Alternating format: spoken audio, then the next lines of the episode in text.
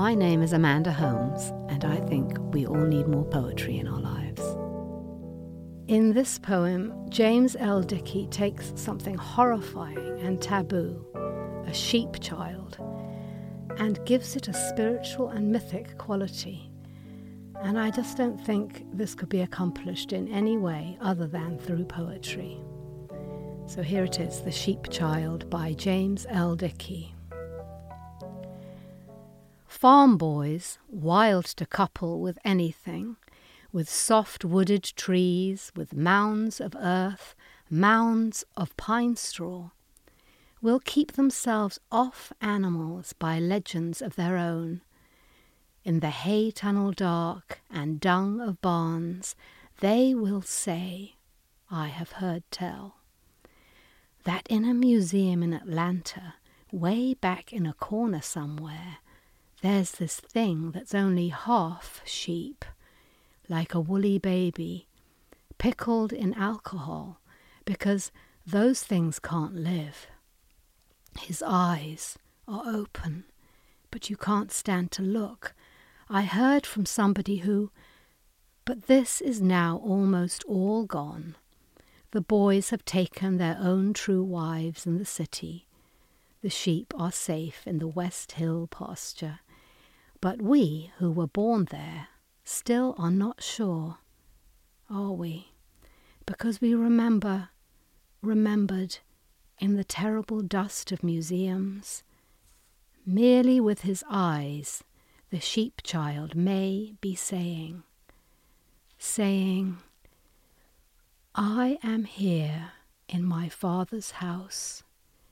I, who am half of your world, came deeply to my mother in the long grass of the west pasture, where she stood like moonlight, listening for foxes. It was something like love from another world that seized her from behind, and she gave, not lifting her head out of dew, without ever looking, her best self to that great need.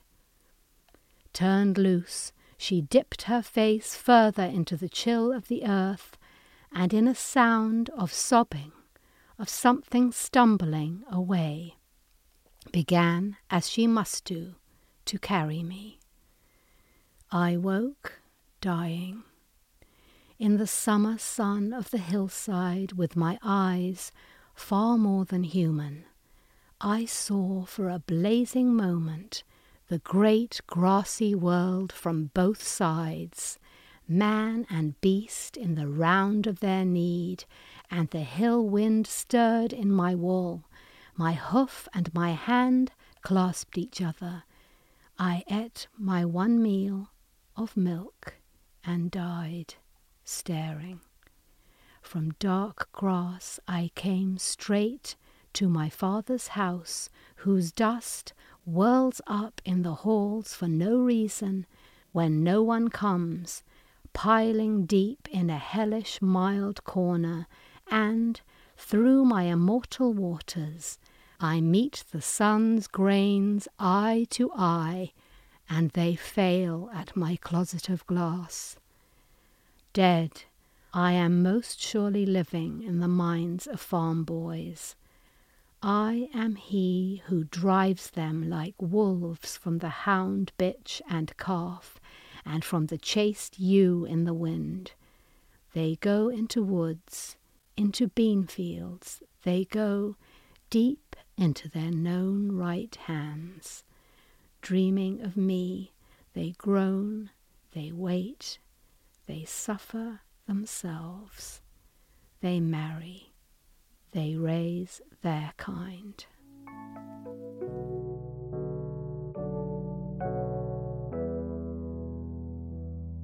Thank you for listening.